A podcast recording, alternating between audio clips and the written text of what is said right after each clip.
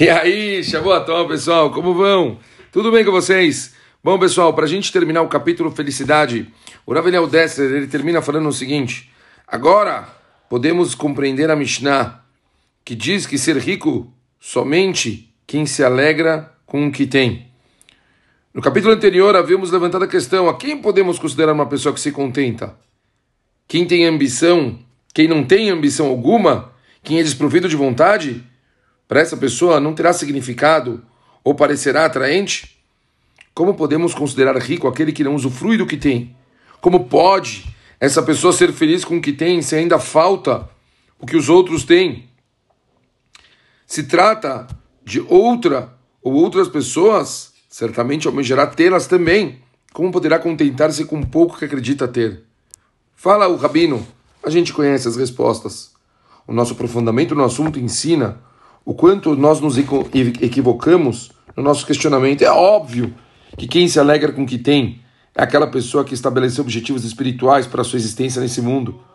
Os bens materiais servem apenas como meios para alcançar o que essa pessoa realmente almeja. Por isso, pode agradecer a Kadosh Baruch por cada objeto que ele lhe dá e que lhe serve de apoio para alcançar a sua meta.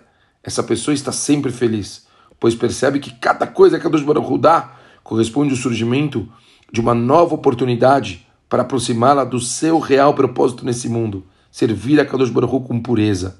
Para uma pessoa assim, tudo tá bom. Ela experimenta e reconhece na vida tudo que a Kadosh Baruch faz é para o bem. A Kadosh Baruch a fonte da compaixão, não envia nada que não possa ser usado para o bem. O homem, de coração profundo, enxerga e sente esse bem, alegrando com o que ele tem de verdade. Realmente feliz esse mundo por ter alcançado sua mais elevada remuneração. A recompensa por uma boa ação é a outra boa ação. Pachut, que termina o Rav Eliel Dessler falando uma coisa, mas que parece óbvia. Ué, óbvio que uma pessoa que ela entende, a partir do momento que tudo que a Kadosh Baruch fornece pra gente são coisas boas, tudo que a Kadosh Baruch dá pra gente é pro bem, todas as coisas que a gente recebe são somente meios para a gente conseguir atingir os nossos objetivos, mas principalmente, como ele termina falando, depois de tudo isso, aí você entende que quando você recebe mais um presente de Akadosh Baruch o melhor presente que você pode receber é a oportunidade de poder fazer mais o bem. Outra mitzvah, outra coisa boa, mais uma. Tudo isso é a maior fonte de bênçãos que cada um pode receber. Felicidade verdadeira é a gente conseguir perceber o quanto a Kadosh Baruch dá pra gente esses intermediários para a gente conseguir cumprir o nosso papel no mundo.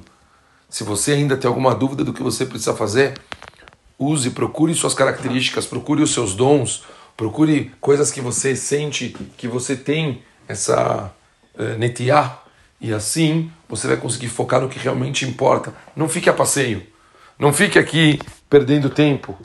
Aproveite o seu tempo, use ele para você conseguir cumprir o seu papel nesse mundo. Um beijo para você e ótima semana. Valeu!